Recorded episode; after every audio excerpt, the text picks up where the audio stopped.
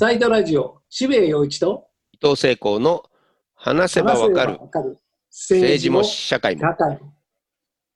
というわけで今回のゲストは経済学者法政大学の教授の水野和夫さんにお越しいただくんですけれども、はい。あの伊藤さんはうん。もう水野さんとはそうなんですよ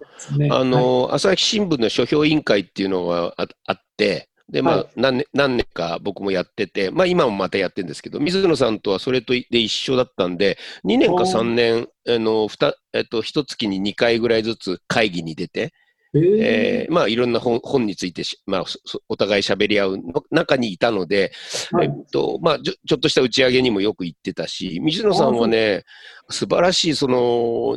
もうにこやかにね、おしゃべりになるんだけど、すっごくこう、ラディカルなことを平気で、あ、すごいそれっていうようなことをズバーって言うんですよ。はいうん、本当素晴らしいですよね。まあ本当に俯瞰しても経済を見られるし、人々にも寄り添えるしっていうそういう方です。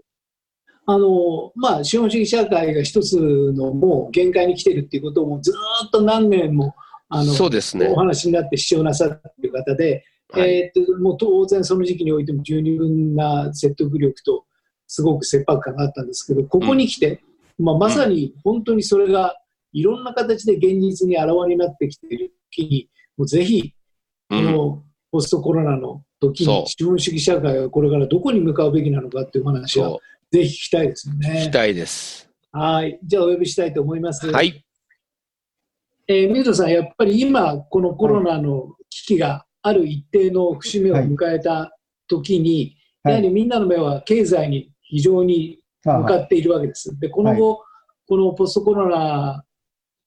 コロナの後にですね、本当にはい。経済が本当に回るのだろうか。ええそれとも、もっともっと深く考えるならば、えこの経済のありようそのものの根本を問い直すべきなんだろうか、あそんなことをみんな考えているはいところでありまして、はい。うんそこでズバッと水野さんにええ。発言をいただけると、そう我々の僕は上から鱗が1000枚ぐらい落ちるんじゃないかという、水野さんしかいないだろうということで。ですがもう根本的に考えなきゃいけない。私はもう4度目の正直だと思うんですね。うんもう3度とっくに、例えば90年代後半の日本の金融危機ですよね。まあ、いわゆるバブ、はい、日本のバブル崩壊して10年、えー先送りしてきたら金融危機が起きたと。はい。これは1回目の考え直すチャンスだと私は思ってたんですけど、うん。はい、まあ、元の元に戻して、構造改革で元に戻して、それからリーマンショックできて、これ100年に一度って言ってましたよね、うん。リーマンショック。で、これで反省しなきゃいけないのに、またあのリーマンショック数年でですね、中国が助けてくれたっていうようなことで、また元に戻ってサプライチェーンだとかいろいろやってましたよね。はい、それからこれが2度目ですよね。うん。はい、それから、まあ、さっき4度正直で、まあ、5度目かもしれない。3.11がありますよね。はい。大震災が来て、この時も世の中変わるんじゃないかと言われてて、そしたらなんだかオリンピックやるぞとか言い始めてですね、あのまた元に、もうあの復興オリンピックじゃないですよね。うんはい急にあのコロナコロナに勝利したオリンピックだとかって言い始めて、で3.11、まあ、それがギリシャ危機もそうだと思うんですけど、まあ、ギリシャ危機はちょっと日本はなるほど、なるほど。ちょっとは。はいいで、、まあ、この4えーで、またポストコロナって言ってね、だからポストコロナと言ってるのは、ポストリーマンと言ってたこととまた同じパターンなのかなというですね。だから4、3回やってあの考え直せないんだったら、私は考え直すべきだと思ってるんですけど、はい、まあ、今回もあの経済の方が優先だと言って、どんどんあの解除し始めて、うんで、経済優先の方に回し始めました。あの、ダメだなと思います。うんダメなんだろうなと。はい。あの、基本から考え直すべきだと、えーはい水野さんはいつも、はいあの、おっしゃっていただいてるんですけれども、その基本というのは、そのどどの部分のもう資本主義そのものということなんであしょうの、はい。資本、そもそも、何のために資本を蓄積するかというと、その、まさかの時に備えて資本を蓄積する。まあ、貯蓄ですね。貯蓄があって、投資があって、その投資の利益が、あの、資本で、うん。貯蓄の意味はもともと救済っていう意味が入ってる。ねあの、救済のたセービめにみんなングですね。セービング。うん。そのためにずっと人類が永遠とですね、やってきたわけですので、もう、あのまあ、今は救済しなきゃいけないのに、救済しようともしない。その、資本の1件が内部留保金という形で460兆円積み上げたんですけど、それも使おうとしないで、企業は、まあ、企業って経営面は政府に何とかしてくれと言って、いやいや、あの、経企業経営者の人って、き先ほどの日本き日本の金融システム危機の時から、資金繰りが大変なので、うん。みんなであの内部留銀行が足りないので内部留保金を蓄積しておかなきゃいけない。リーマンショックの後もあの内部留保金を積み立てておかなきゃいけない。と言って、今、今こそその内部留保金たくさん積み上げた資本がありすぎるわけですから、これを使わないでですね、一体いつ企業経営者はいつの時をまさかの時だと思ってるんだろう というですね、うんで。すから、もう、まさかの時に十分、まあ、食品食品ロスとか、住宅空き家問題とか、それからアパレルの洋服の数、洋服の作る数、半分は廃棄して、まあ、半分とか4分の1廃棄してる、うん。現在ですね。ですからもうオーバーキャパシティになってるわけですので、うん。で、そのオーバーキャパシティの反対側に金融資産という、あるいは内部留保金というのがありますので、うん。まあな、るほど。うん、救済のためじゃないってことが分かっですうね。ん。資本を僕は、なんか下町でね、よくなんか江戸時代の人たちはって話を昨日来て見てきたようにき話すおじさんがいっぱいいるんですけど、その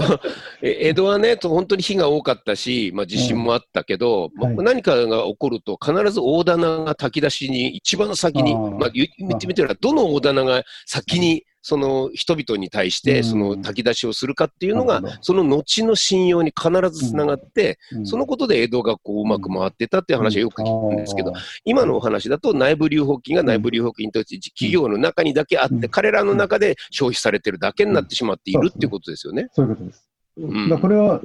その日本株式会社ですよね、その今の危機は。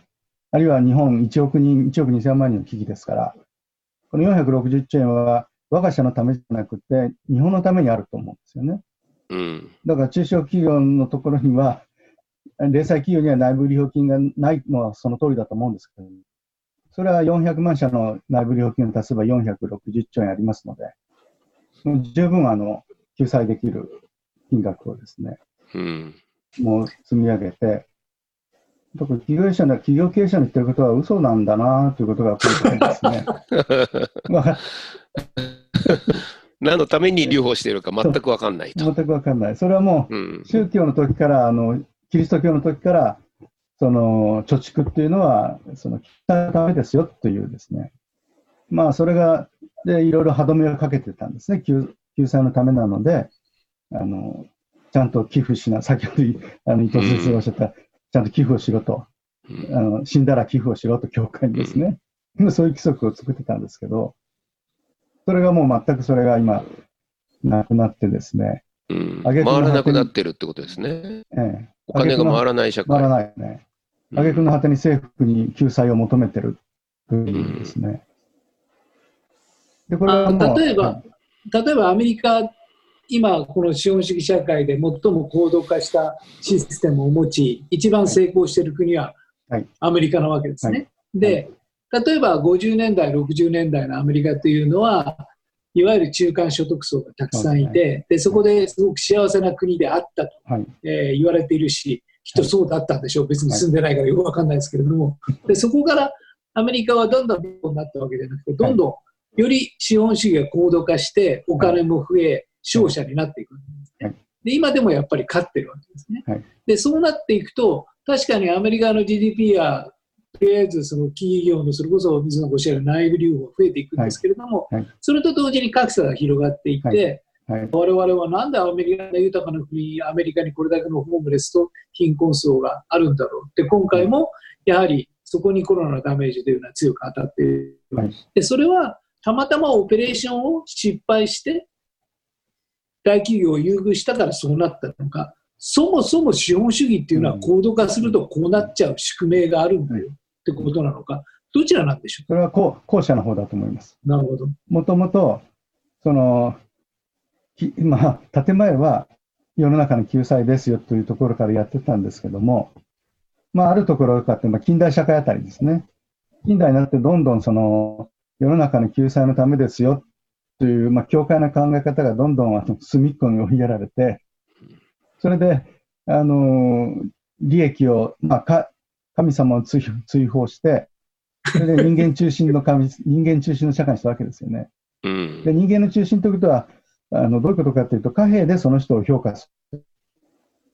で、そうするともうそこで歯止めが効かなくなるんですね。その評価を特に高くしたいっていう人がいっぱい出てきて。うんで、それをアダム・スミスとかマルクスとかケインズは全部ブレーキをかけてた。経済学者が。それがこの30年、40年ですかね。グローバリゼーションというのを持ち出して、もう、えー市場に任す、市場原理に任せましょうということになりましたので、もう元々持ってたのを、一応、その3人の経済学者は全部ブレーキを主張してたんですけど、うんもう言うことを聞かないっていう、1900年代ぐらいからですかね。うんそれは何をきっかけにそこが外れちゃったんですかね？これはで。すね、あの今、その渋谷先生がおっしゃった中間層を作ったわけですね。大きな政府、ケインズ政策で。で、大きな政府を作るということは、所得の再再分配を累進課税でやったわけです。でそうすると、70年代になってですね、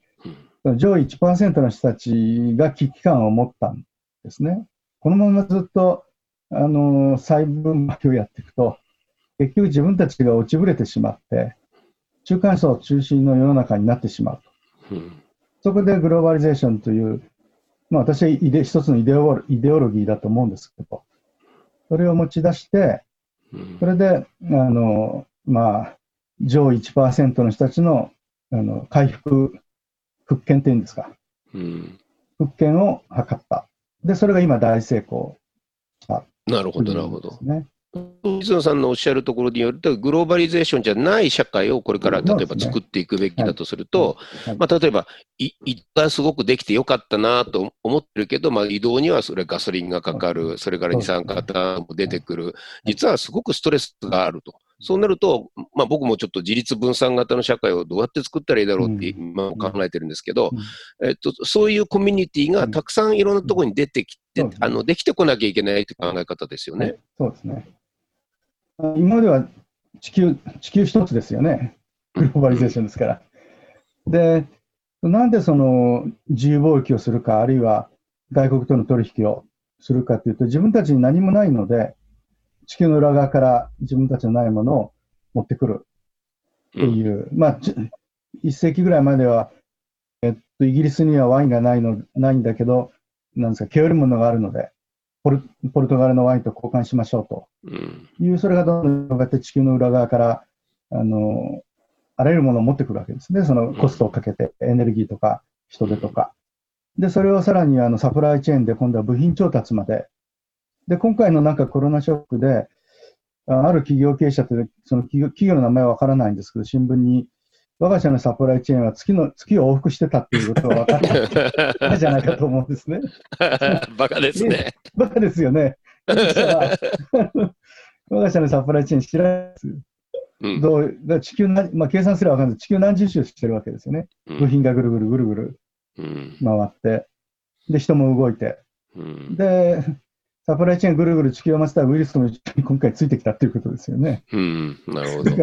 ど。もうあの、例えば日本の例で言えば、パネルは韓国に買えばいいわけですし、うん。IC チップは台湾に行けばいいわけですし、農産物はニュージーランドとオーストラリアに行けばいいわけですので、まあ、それはこのこのぐらいの距離でもう完結ししても何も不自由がないうん。というですね、経済活動的にはもちろんあの自由自由が大事ですから、ヨーロッパに来た人は行ってもいいんですけども、うん。普段のその経済活動はもう小さい単位。で、まあ、一国では自立できませんので、であともう一つはエネルギーがあの問題なので、もうエネルギーはあの小さい単位でまとまったときにはもう自然エネルギーで十分だと思いますので、うんうんそうすると石油を買う必要がないわけですよね。そうですね。うん石油を買う必要がないということは、日本の経済構造で言えば自動車を200万台も輸出する必要がないということなんですうん自動車産業がドルを稼いで、そのドルで原油を払ってた。うん。で全部自然エネルギー変えれば、200万台も作らなくて、余分に作らなくてもうん。いいわけですので、うんうん。ちょっと労働時間がうんと減るんですね。日本人はなんか2000時間も働いてる。うん。今今は割とこうコロナの、まあ、おかげでって言ったらあれですけど、えあのひちょっとした時間はできてるんですよね、みんえそうな。ですね。それで僕はなんかここで一度立ち止まったことはわす忘れられなくなるだろうっていうふうにやっぱり思っていて、まあ、もう一回走り出すにしても、うん。この時あったあの時間のゆったりしたのは何だったんだろうって、やっぱり思うことで、まあ、水野さんがおっしゃるような、まあ、一つの、うん。えーまあ、環太平洋なのか、どこなのか分かりませんけど、ブロック、っていうブロック経済みたいなことですか、ブロック経済で十分だと思うんですね。以前はブロック経済だとその石油をめぐって戦争をやってたわけですけど、今回はもう自然エネルギーに切り替えるっていうふうに決意すればですね、うん。もう石油を求めて南方に行かなくてもいいわけですので、うん。で、自動車産業もそんな輸出しなくてもいいわけですので、うん。で、初めて時間が解放されて、うん。で、人間にとって一番大事な自由、まあ、労働時間以外の自由。うん日本人はあの労働時間も自由だと考えてる人が多い。あののが生きがいだっていう人がいっぱいいるから困るんですけど、労働時間をなるべく短くして、うんで、今回4度目の正直で、もうそういう社会に、新幹線ももうそんなあの、東京、名古屋、大阪ってこれがメガロポリスって言われてるうんメトロポリスのあのくっつけたやつですね。うんで、それは世界に2つしかないそうな。ワシントン、ニューヨーク、ボストンが最大のメガロポリスで、うんで、東京、名古屋、大阪が2番目らしいんです。で、他にはないらしいんですね。そういうもんなんですね。2つしかないっていうふうに、あの物理の先生からですね。あのそれで、2つしかないっていうのは、い経済圏が一体化してるっていう。うんで移動ができる、その交通手段があの自分が行きたいと思ったときに飛び乗って日帰りできる。まあ、ワシントンと多分ニューヨークはシャトル便があの、うん出てるでしょうから。で、だからもうそういうものも今回オンラインで多分大阪まで何出張に行ってるんだってことになるわけですよね。うん多分あのオンラインで会議すればいい。そうなんですよね。結構ね、これで済むじゃないっていうことが多いんですよね、今。私の学ではあの3分の1は無駄なことをやってたんだから、ずーっと。仕事だと。あのデビットデビッドグレ・グレーバーっていうこの近頃ね、あの割とあれの人が、ブルシットあのジョブですか、まあ、実は人間って本当クソみたいな仕事ばっかりしてんだってことを前言ってるけど、本当にその実感は今ああるんじゃないかと思いますね。うん。で、あの、水野さんがおっしゃったように、はい。要するに資本主義社会を主義社会として行動化していくと、まあ、どんどんどんどん、その、まあ、格差も広がるし、いろいろな形の弊害が広がっていく。まあ、グローバリゼーションというのも、資本主義社会が高度化していけば、その地球全体の中において、また絶対的な収益をどんどんどんどん増やしていこうという、はいまあそういう生き物ですから、はいそういうふうにどんどんどんどんいくわけですよね。はいで、それのエンジンっていうのは欲望だと思うんですね。まあそうですね。だからその欲で、人間はそのどんどんどんどんもうとにかくもっと儲けたい、もっと儲けたい、はい。自分が豊かになりたいという、そういう欲がエンジンになって、それを強大化していくことによって、高度化した資本主義社会はそうやってグローバリゼーションへと行って、でこの先何があるんだっていうと、またどんなことが起きるんだろうっていう、結構目詰まりなわけです。でそうすると、格差が広がるとか、あるいはその気候変動になって生活環境が破壊されるとか、いろいろな悪いことが起きるんですけれども、でも、やっぱりその欲望のエンジンってすごくって、はい。燃え尽きないわけですよね。人間をどんどんどんどん突き動かしていって、でいやいやいやいや、そのさ、欲望ばっかりで生きていてもしょうがないから、そんなんじゃなくて、それ人間に幸せにしなくちゃうるせえ。そんな説教がくせえことは聞きたくねえっていう、だからその前にも別の方がおっしゃってあの話したんですけれども健康のために玄米食った方がいいんだよと、うん。でその玄米の方がいいからっていいよ俺はハンバーガー食うんだからこっちの方が好きなんだからって言われた時にいや玄米の方が健康いいやいやあなんかそういう人よね君ねみたいなこと言われてロハスな人ねさよならって言われて戦えないわけですよ、うん。そうすると結局欲望が勝っていくっていう、そういう構造が今延々続いていてなかなか勝てないわけです、うん。で明らかにそれは間違いなんで別のなんかものを当てなくちゃいけないわけですよ、欲望より強いもの。うん。それがどうも玄米じゃダメっぽいんですよね、ハンバーグに対して。うん。だから、ハンバーグより安くてうまくて幸せになるものを与えないとダメだと思うんですよ。で、それが見つからないがために、資本主義社会ひたすら高度化して、ひたすら、そのなんというか、グローバリゼーションに向かい、まあ、あの、巨大な滝の先へ落下するばっかりのところへひたすら船を漕いでいって、うん危ないぞって言っても、知るなみたいな、行くんだみたいなことにうん。なっちゃってるわけで、うん。そうするとその欲望に勝てる何かをやらないと、うん。それは倫理だったり道徳だったり、うん。じゃあどうもこれは勝てねえなという、それがちょっと悩ましくて、僕はあの斉藤さんとお話しして、いや、ヒューマニズムだって言われて、目から鱗が落ちて、うん斉藤浩平さんですね。あ斉藤浩平さんにお話しして、えっと、ヒューマニズムだって言われて、目から鱗が落ちて、うんそういや、これって強いなと思ったんですよ。でなぜ思ったかっていうと、俺たち昔からテトアトムとかなんとか見てたな、うん悪いやつやってきて、うんそのヒューマニズムで勝つっていう物語が非常に好きだったな。うん。悪が勝つ、欲望が勝つなんて話は全然共感なかったな。うん。こればっか見て、で今の子供もいまだにこれ見てるよな。うん。やっぱり最終的に人間って、なんかこうヒューマニズム勝つってことが欲望より好きなんじゃねえかっていう。これをなんか現実化するなんか経済システムが できないからいつになっても勝てねえんじゃねえかっていう、斉藤さんすげえと思ったんですけども、うん。でも斉藤さんもなんかいやアイデア段階でそれが何なのか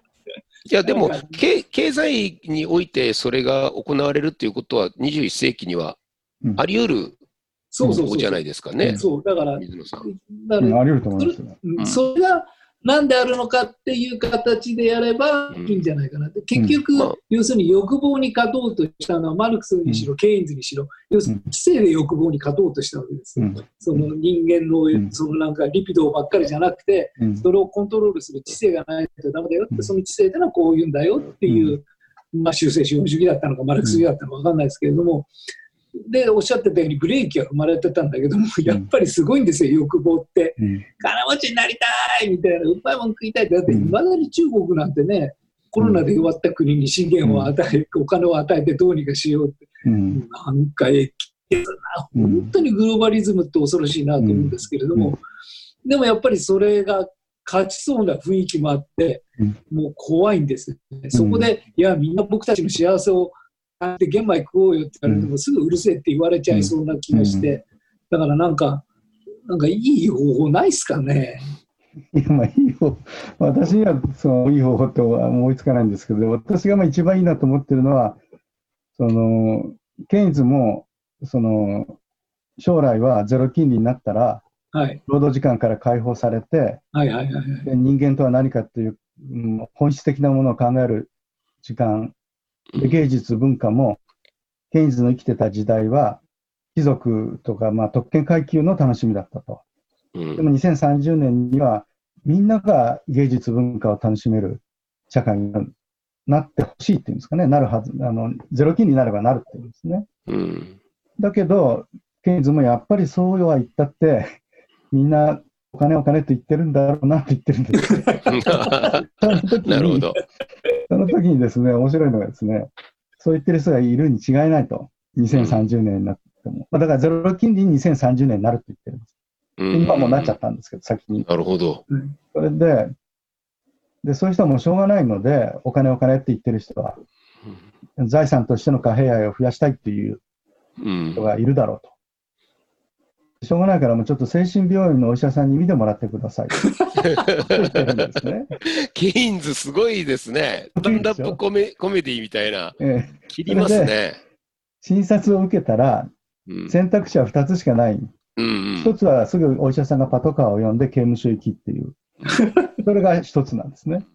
で、もう一つは見込みがある人は入院して、しばらくあの、入院して、その、なんていうんですかね、社会から隔離して、大丈夫だなと言ったらまた社会に戻しましょうってですね。で、ケインズの頭の中には、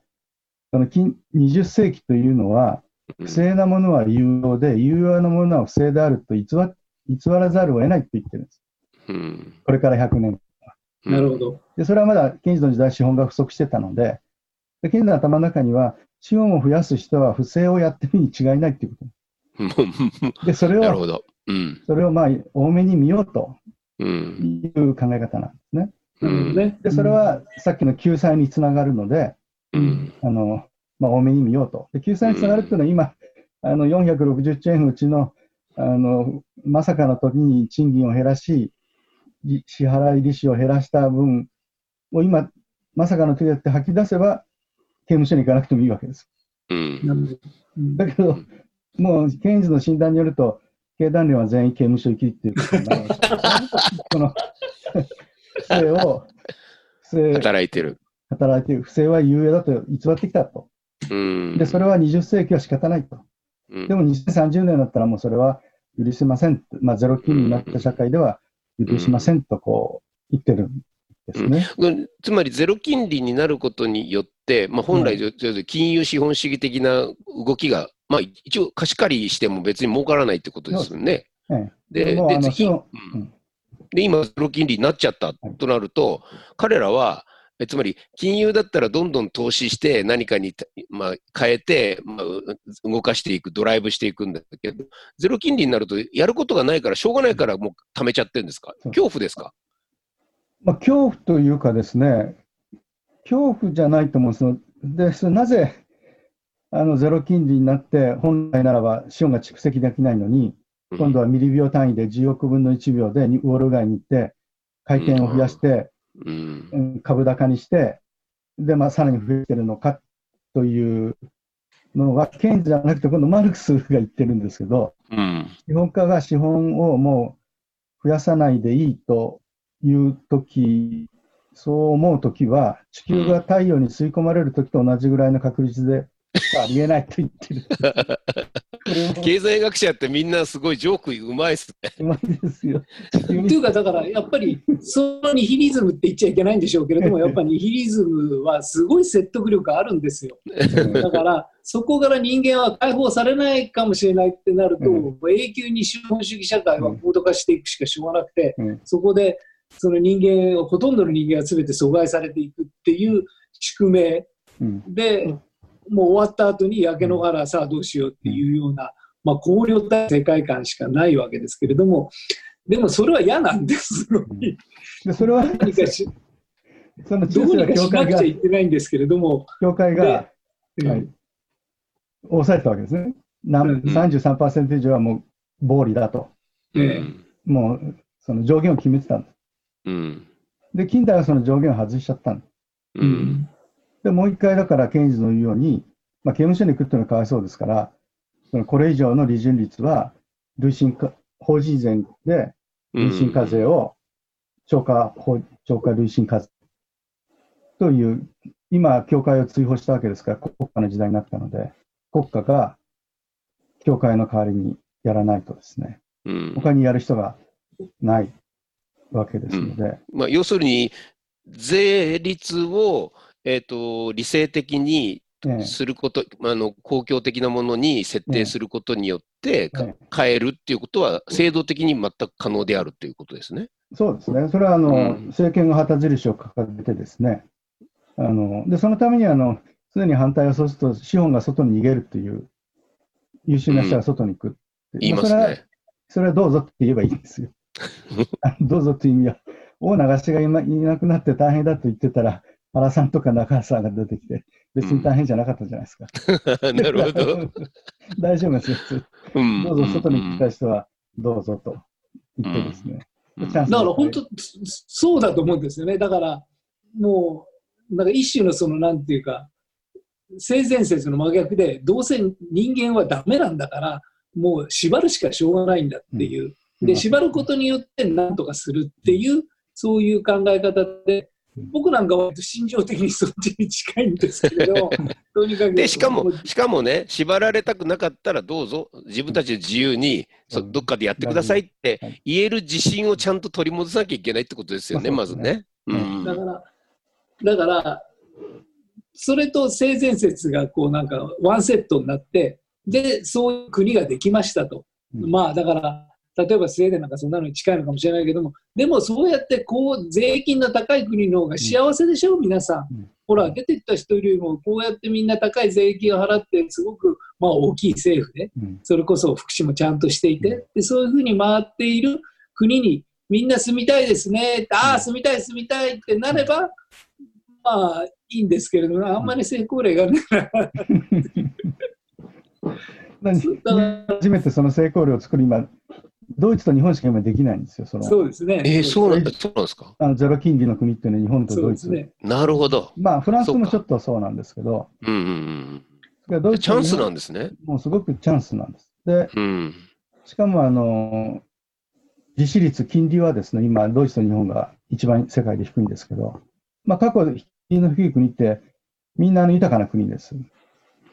なんですよね。その、ずーっと超低金利の国っていうのは。でそれは資本がすごく過剰にあるので、それであのスペインは、なんですか、スペインとイタリアは大臣大制度をいっぱい作る。ねで、イギリスも今度はあの機械化で資金調達がすごく世界中からイギリスに投資がありましたので、うん機械化して、機械化っていうのかね。で、アメリカもそのそれを受け継いで自動車とあの家電エジソンの時代っていうふうにうん、20世紀だ。20世紀は、それぞれみんなの超低金利の国って、必ず歴史上に何何かの貢献をしてる。なるほど。で、日本だけが今のところですね、うん貢献がないんで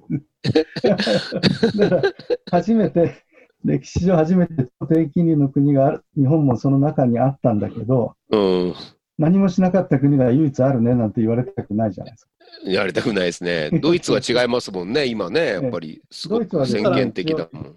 ドイツは日本なりの性善説が絶対できると思うんですよ、僕は前から思ってただから、とにかくで400何十兆円もあるわけじゃないですかうん、これ簡単にだって1億2000万人にばらまいたらどれぐらいになるかっていう絵を考えれば、なんかすごいふわーっと幸せな気持ちに なるじゃないですか。っていう選択肢、ゼロ金利とともにそれだけの内部留保を持っているっていう、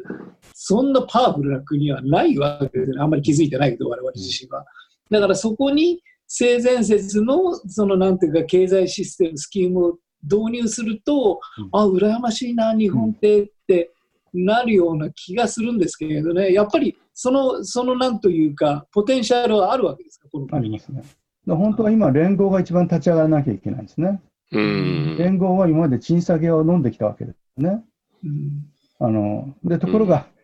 労働生産性は上がってる。うん。労働生産性が上がってるにもかかわらず、賃下げに応じてきたのは、まあ、会社経営者が、まあ、将来不安なので、いつ通るかもしれないので、賃下げ、賃下げと言って、だから460兆円の中には、働いた人の一時預け金が入ってる。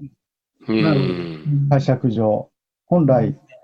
正当に受け取るべき賃金を、まあ、会社の経営者がまさかの時にって言ってるんだから、で、連合が飲んだわけですよね。預金者もゼロ金利で我慢してるというのは、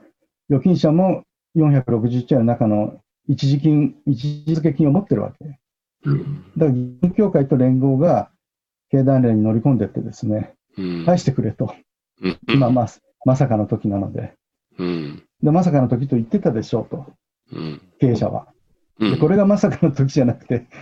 急が太陽に吸い込まれる時ですかって 言えばいい本当ですね。ね。一時預け金っていい言葉ですね。一時預けなんです。お20前らの年間金じゃない、俺たちがお前らに一時預けてるからだっていう言い方はねすごくいいですよ、株主のもの施さじゃないれてる感じがしないです。そうか。株主のものじゃないと。労働者のものだと。労だ働者の本本来的に自分たちだから資本家からなんかこうね施してもらうものそうそうそんなんじゃない本来の金だから貸してくれるっていううん。方が気持ちいいですよね。ね僕らが今、国に対して保証金を考えるときの態度と同じですよね。税金があれだけ払って、そのために、消費税ってそのためにあったんじゃないの？っていうのと全く同じですね。それを政治家が上げるって言ってるのは何あれですよね。上げるって、財務大臣が。手を 手を挙げた人にあげるって。返すですよね。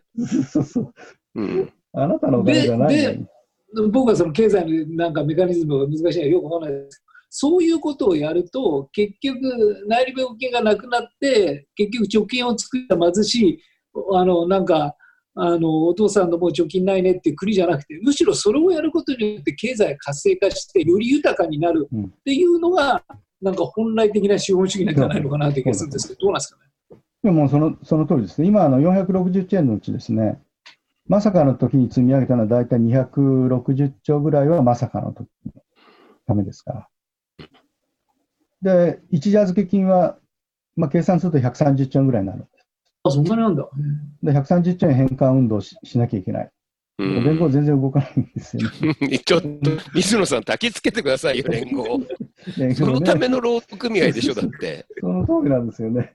だから、その、その物語だとみんな割と飛びつくと思うんですよね。だから、うん、そんな内部預金を積み崩しちゃうと、結局貧乏になって最終的に俺たちやることになるんじゃなくて、返してもらう上に豊かになる。結局これによって俺たちは、まあ、金持ちになるっていうか、まあ、生活が豊かになるっていう絵なんだよって、このままやってるとどんどん貧乏になっちゃうよっていう、そのメカニズムを教えてくれる。でなぜなら我々はものすごく一生懸命働いて、なんか異常な貯金好きの国だから、うん、こんなにお金がたまっちゃってるんだよって、これ僕たちって幸せでしょ、うん、この幸せを今こそエンジョイしない？そうするとエンジョイした上になんか金が儲かるらしいよっていう、うん、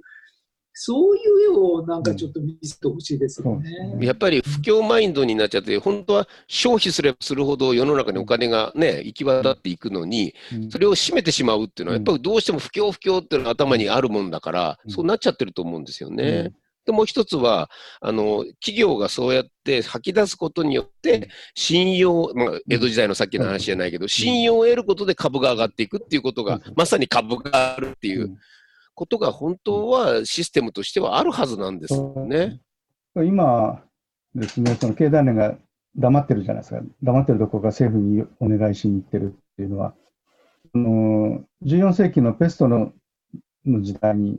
あれであのよ教会の信用が失墜するんですね。お葬式ができないくなる。あの、みんな死者が多くて、で、司祭の人も亡くなっちゃうので、で中世にとっては天国が一番大事じゃないですか。うん天国に行くことが一番大事なの。お葬式が一番大事な行事。それができないので信用がなくなる。で、今は、まさかの時に経団連が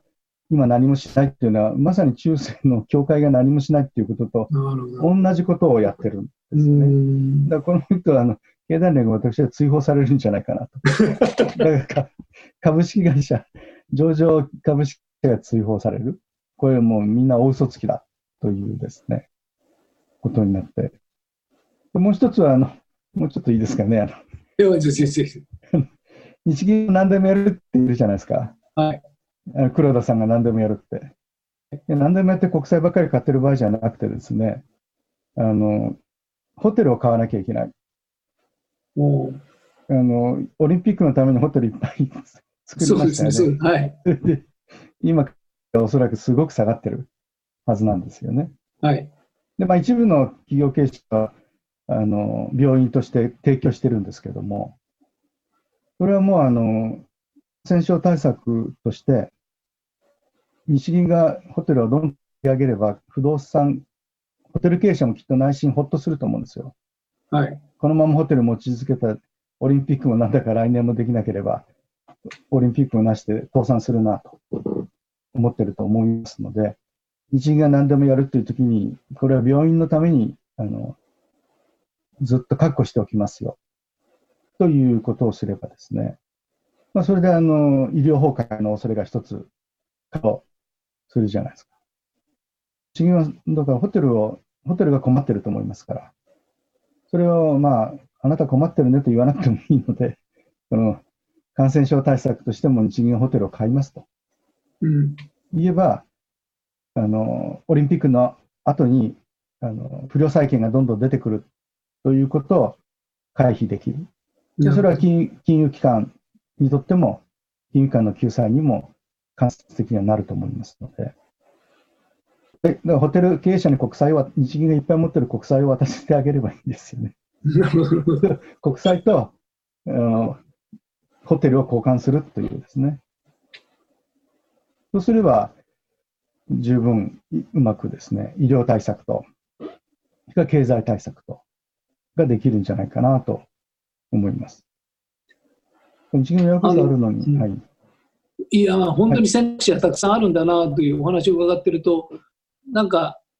ともすれば自分たちは日本人ってお金持ちであるってことを忘れて、すごい貧乏な人間のような錯覚に陥ってしまうんですけどもうん、これはある意味、その資本主義社会が持つすごくトラップで、うん。だから、このトラップにはまっちゃうとまずいんで、うん。あの本当にあの一時預け金を返せっていう発想はすごくいいですね。うん、実は俺たち金持ってんだな、本当は。それはそれは結局、経済を活性化するんですね、今お話を伺ってと思いましたけど。であいいですか？はい、どうぞ。ああはい。えっと、そのグローバルサプライチェーンもですね、徐々に撤退していけば、今、日本は外国に差し引きで、債券債務で360兆円もプラスで持ってるんですね。はい。これを膨張しすぎた結果だと思うんですよ。でそれも外国企業、遠い地球の反対側にある工場からは徐々に引き上げて、で、うん値段のあるうちに早いうちに売却して、日本に戻す。はい。で、そうすると、まあ、100兆円ぐらいは多分戻しても大丈夫じゃないかなと思いますので、もう、日本人はこんなにお金があるのかって、多分逆にですね。なんかもう、あの、30分前よりも、水野さんのお話を聞いただけで、なんかうん、ちょっと心が豊かになって、ちょっと、なんかいい感じになってきてるんですけど、これすごい大切だと思うんですけども。だからゼロ金利っていうのはそういうことなんですね。そのうん使えない、使い切れてないお金があちこちに、まあ、市場、滞蔵っていうんですか、なるほどね。滞蔵されてるという。で、その滞蔵された背後には将来不安なんですよね。その将来不安というのは、もう、じゃあ成長しないっていうじ事実としてそういうことになってきて、それにもかかわらず成長しなきゃいけないので、それがあると不安になるわけですよね。うん今まで結果としてゼロ成長だけど、企業は成長しなきゃいけないって株主に言われるので、うんそれは経営者は不安になるわけですね。株主総会乗り越え、乗り切れるかなとかって。それでどんどん蓄積していきますけど、だからそもそももうこれからゼロ金利でそんなに資本積み立ててどうするんだというふうに考えれば、これは一時預け金を今今こそ返します。そうです。本当そう思います。言えば、あの、で、それができるのは多分連合が無理だとすれば、もう国民の代表である安倍さんが経団連に行って、直談判するしかないですよね、連合が絶対しないです。絶対しない。絶対しない。絶対しない。いや、ありがとうございました。すっごい面白いお話で、やっぱり考え方一つというか、その見方一つで今の現状というのがプラスに見えるかマイナスに見えるというのはうん本当に違うんだなと思ったんで、もっともっと安心したいので、これからあの何度も来ていただけるとはい 大変大変、もう伊藤さんが絶対お呼びしよう、お呼びしようとあ、りがとうございます。あのこれからも何度もしつこはいく、ご迷惑でしょうが、お呼びしますので、よろしくお願いします。今日はありがとうございましたどうもありがとうございました。